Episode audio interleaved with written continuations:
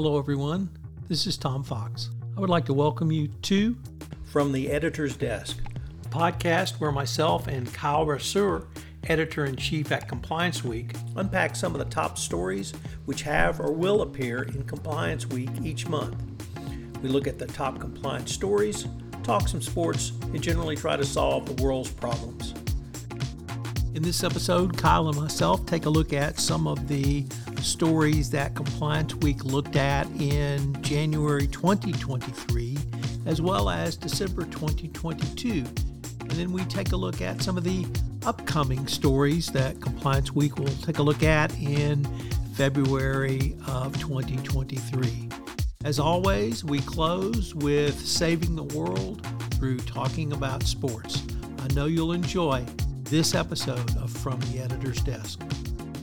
From the Editor's Desk is a production of the Compliance Podcast Network. Hello, everyone. This is Tom Fox, and welcome to From the Editor's Desk, a podcast where we unpack some of the top stories which have or will appear in Compliance Week, look at some top compliance stories, talk some sorts, and generally try to solve the world's problems. I'm your co host, Tom Fox. And I'm Kyle Brasser, editor in chief at Compliance Week. I'm thrilled to once again join Tom and bring to you some of the top stories that Compliance Week's following. We'll talk some sports and uh, we'll really kind of just look ahead a new year and some of the storylines that we uh, think that will be emerging in compliance as the year goes on. Kyle, what are some of the top stories Compliance Week or yourself, because you read a great column this month, are reporting in Compliance Week? Yeah, Tom, actually, one of the big things that we're reporting right as we're recording this podcast is some changes to the corporate enforcement policy at the Department of Justice announced by Kenneth Polite Jr., who's head of the criminal division. Polite, in a speech on January 17th, laid out some of the ways that they're going to be tweaking some of the guidelines under the CEP. One of the big takeaways, and again, this is something that's breaking for us and, and something we're diving into right now, is further incentivization of self disclosure and cooperation. And this is something that, with the Monaco memo in September, we got this understanding that this is a big point of emphasis for the Department of Justice and now they're really taking it to that next level to say, here is the reward for you to do this. And, we're talking about reductions of as much as I think 75% for companies that do voluntarily self disclose, cooperate with the DOJ, and receive that mark of cooperation. Again, I think the main thing the DOJ is trying to get to with all these changes is they want to see companies own their mistakes and are really trying to do as much as possible to get these companies to admit what's wrong and move on from there. Just a, lot of big changes that have a lot of really strong compliance implications at the Department of Justice that's going on right now. And I guess not too surprising when you do have former chief compliance officers up and down the ranks of the DOJ's criminal division. So, one of the things that struck me, Kyle, was perhaps yourself, but myself and many others in the compliance community scratched our heads after the announcement of the Monaco memo because it certainly seemed the Department of Justice was putting more heat on compliance professionals, compliance programs, white collar defense lawyers involved in external investigations, and a lot more pressure. And we wondered would there be additional incentives? Well, that question was answered yesterday or on January 17th, I should say. And perhaps the department either was planning this all along or listened to some of the commentary, but they have, as you said, significantly increased the incentives with a real discount of 75%. That is not just millions potentially, that's tens of millions and sometimes hundreds of millions of dollars. So companies truly have an incentive now to take the extra steps laid out in the Monaco memo. Any thoughts along those lines?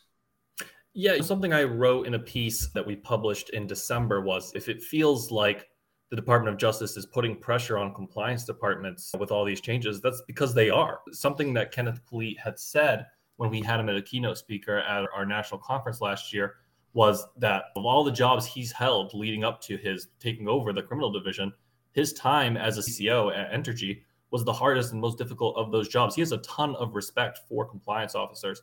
So in his mind, it, all these changes that they're being made is for the benefit of compliance officers trying to get these businesses to fall in line with the what the goals of the compliance officer are. I don't think any of these changes are too surprising with that in mind. It's going to remain to be seen what the effect is because I think like we saw with the CCO certification announcement is it's just there's a lot of uneasiness with a lot of these changes because they are happening so quick and they're seemingly happening without really being fleshed out to the public. I think with the certifications, it was three or four months of speeches is where we've got more and more details as opposed to getting that sort of lump sum guidance and how compliance officers love their guidance. A lot of it's going to remain to be seen, but I do the main thing they're trying to do here is just get the compliance officer at the corporation in a better position to get their business to fall in line with what the department wants. And that's businesses owning up to their mistakes and cooperating with the investigations that the government's undertaking. Any other stories from either December or January, either you're writing or developing or have come out that you'd like to highlight? Yeah, January's been off to a little bit of a slower start on the US side. I think maybe it's that holiday hangover a little bit. But it, one of the benefits of the way that we cover compliance is we look a lot toward other regions and really get an idea as to what's emerging and going on elsewhere. So some of the bigger stories we've had this month have actually really been originating out of Europe. There was a over $400 million GDPR fine against Meta. That is one of, I think, now three or four fines against the company to really come out over the last six months or so. So, you know, a lot to, to be gleaned from this, a lot of the pressure that the Irish Data Protection Commission has put on the technology company. We also have a couple of AML enforcements in the United Kingdom. That's an area the UK is really trying to crack down on. I think over the last couple of years, London has had some bad press about the idea of money laundering running through its financial systems. So a lot of the UK regulators are really trying to strap up in that area. And then a couple big changes at the CCO position that have, been, have come out just this week. Deutsche Bank is naming a new chief compliance officer.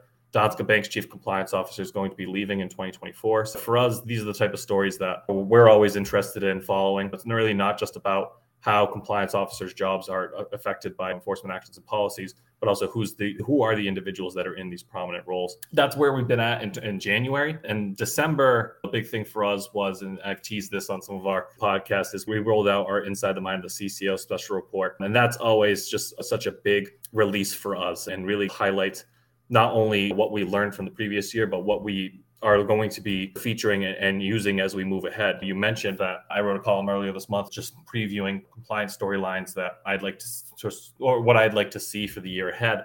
And a lot of that was really informed by the data that we got in our Inside the Mind survey. Good to, to hear from the community on their honest anonymous thoughts on the CCO certification, their honest thoughts on what their businesses are doing for recession preparation efforts. All these stories were really big traffic drivers for us. So it's good to see that payoff, but also just good to get a pulse on what the compliance community is thinking entering this new year. Kyle, can I ask you to turn to perhaps February and anything that you are looking at to come out in February or maybe a little bit further down the road?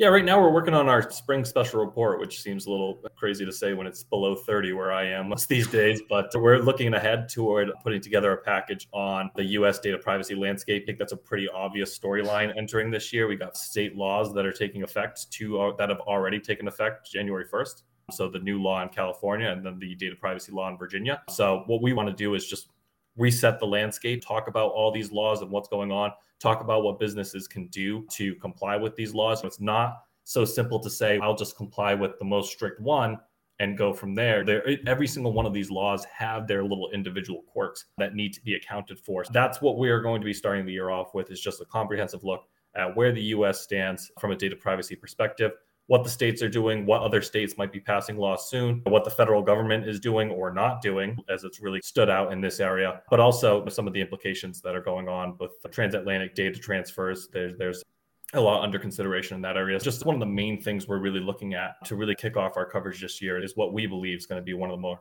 talked about compliance topics of the year.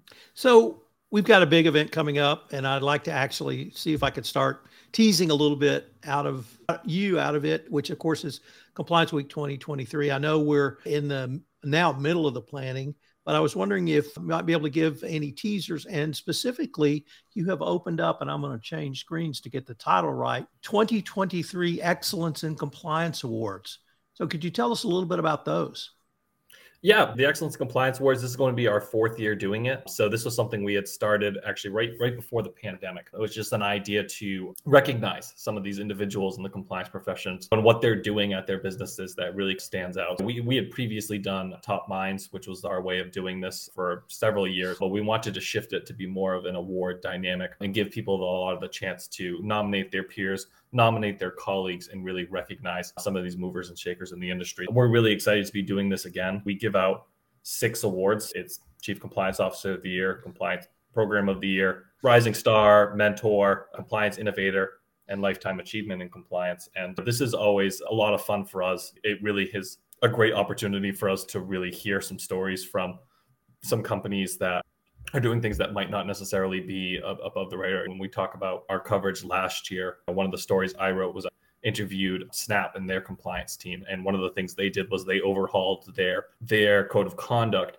to really focus on the idea of kindness and what does kindness really mean to this company and how can we get that across to all of our employees. So, really fascinating for us to be able to tell these stories, do so in a way that it might inspire a reader or something like that to take something back to their own company. Exciting to be able to do that again. Those nominations are going to be open on our website and running up until March. And then we do typically take a moment to recognize the winners at our national conference. You're not required to attend the conference to be a winner, but good to be able to recognize those that are in attendance and have them be spotlighted among their peers. In addition to that, we're at this point where really starting to draft out the agenda for the national conference and hoping to be able to have something preliminary up to the public sooner rather right now a lot of the focus is on trying to land those keynotes this is really what our national conference can really which is the idea that because it takes place in Washington, D.C., we do have a lot accessible. Last year, we had Kenneth Polite at the DOJ. We had Allison Herren Lee and Hester Peirce from the SEC as speakers. And we also had Lawrence Schneier from OFAC. This year, trying to bring that same sort of heavyweight power and really be able to get these regulators to come through and talk about what they're working on with an audience of compliance officers. Hopefully, leave some time for questions and get that little interaction there. Kyle, let's turn to uh, perhaps saving the world a little bit more than through compliance. Through uh, talk about some, as we record this, we're in the middle of the NFL playoffs. So I wanted to save the playoffs for perhaps another episode, but talk about one or two or even three of your top stories from the NFL season. See how close they are to mine. I think one of the things that surprised me the most about this season, and maybe it's just the new reality with the NFL now having 17 games, and this is, I think, the second year, is really just the parity that was seen throughout the league. There were so many divisions where teams were separated by one game, or it really came down to the wire. You look at the Buccaneers winning the NFC South, and they really had to wrap that up at the very end, and uh, it was tight. The rest of the teams were right there in the race. The same goes with the AFC East. You had three teams that had a chance at making the playoffs in the final week. I think always surprising. We got we get used to seeing the same faces moving on and whatnot. So it's good to see the league being diversified in that way. And so a lot of the other surprises, I think, originate from that. To see Aaron Rodgers and the Packers struggle as much as they did was really just not something we're used to. To see the Detroit Lions be able to rally like they did in the second half of the year and put themselves in position where in the final week of the season they had a chance at making the playoffs. That for me is where really all of the surprises of the year originate from me. It's just how competitive the NFL felt this year. And I think that's good for the sport as a whole. You don't want a team to be eliminated week one. So just great to see so much of that moving around and whatnot. So that's where I think a lot of my focus is on is the surprises. It's just seeing how many teams were in it, out of it, really caught off guard by who was there toward the end. So for me, perhaps with a little regency bias, it was injuries ending with Damar Hamlin. Yeah. And the catastrophic nature of what happened, seeing that play out in real time on live TV, not knowing at the time, but when the players stood up around him, he was actually getting CPR. And that's why they stood up. And I play football, and I can't imagine having to watch a teammate get CPR in front of me. But the uh, the response of everyone other than the NFL to that, the trained EMS personnel who literally saved his life, who were on site, the announcers. I thought Joe Buck and Troy Aikman did as good a job as they could have under those circumstances. Obviously, Aikman, a former player, and then when ESPN cut to the studio with Adam Schefter and Booger McFarland, you could tell Booger McFarland was a former player. It was clear to me he did not want to be there, but his professionalism put him in that seat to talk. And I thought the ESPN studio coverage was really as fine as it could have been under that situation. And uh, obviously, the game was suspended, and then a no game was called. And I thought the coaches on the field who said, look, the Charger coach, excuse me, the Bills coach said, look, we can't play. And he was absolutely right. And I was glad they didn't make him go back. And the Bengals supported that decision. They supported Hamlin. They supported their brother's teammates, both themselves and for the Bills. The, obviously, the city of Buffalo has had a tough year, so the city rallied around him. But the but that wasn't the only injury. You and I talked about in a prior episode, Tua Tagovailoa, and uh, really the horror of seeing him get a concussion in game one and four days later get another concussion in game to the point where he couldn't stand unaided. And then he got a third concussion later in the season. And he's he's announced he's ready to go for next season. Three concussions in what three months? That's a significant health risk and these guys are doing this day in and day out and everyone else who was injured. It's a violent game. It's always been a violent game. It's a physical game. It's a lot of contact. These guys are big guys. They generate a lot of speed and they hit hard.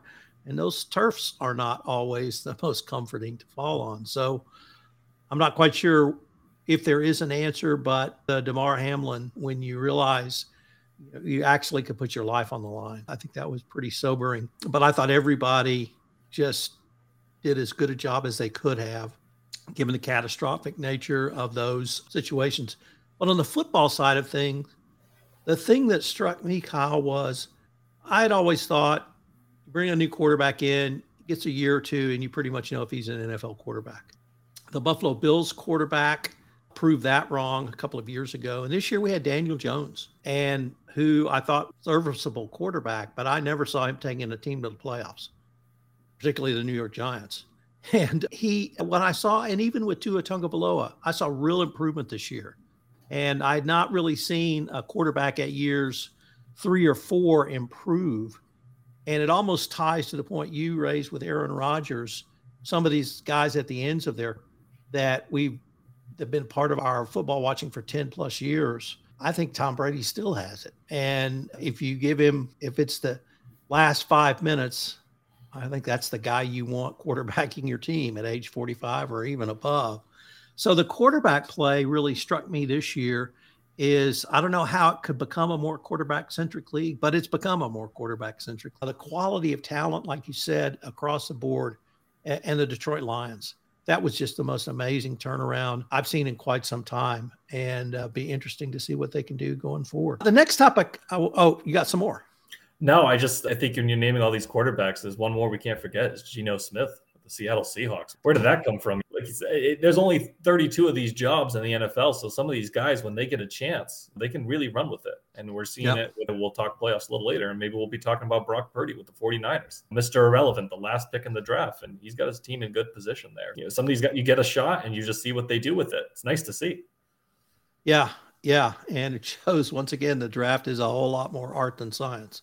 Oh yes. The next topic we're going to move to a little baseball and Carlos Correa who has now committed to contracts for I think about eight, seven to eight hundred million for next year. Unfortunately, he only signed one of those contracts.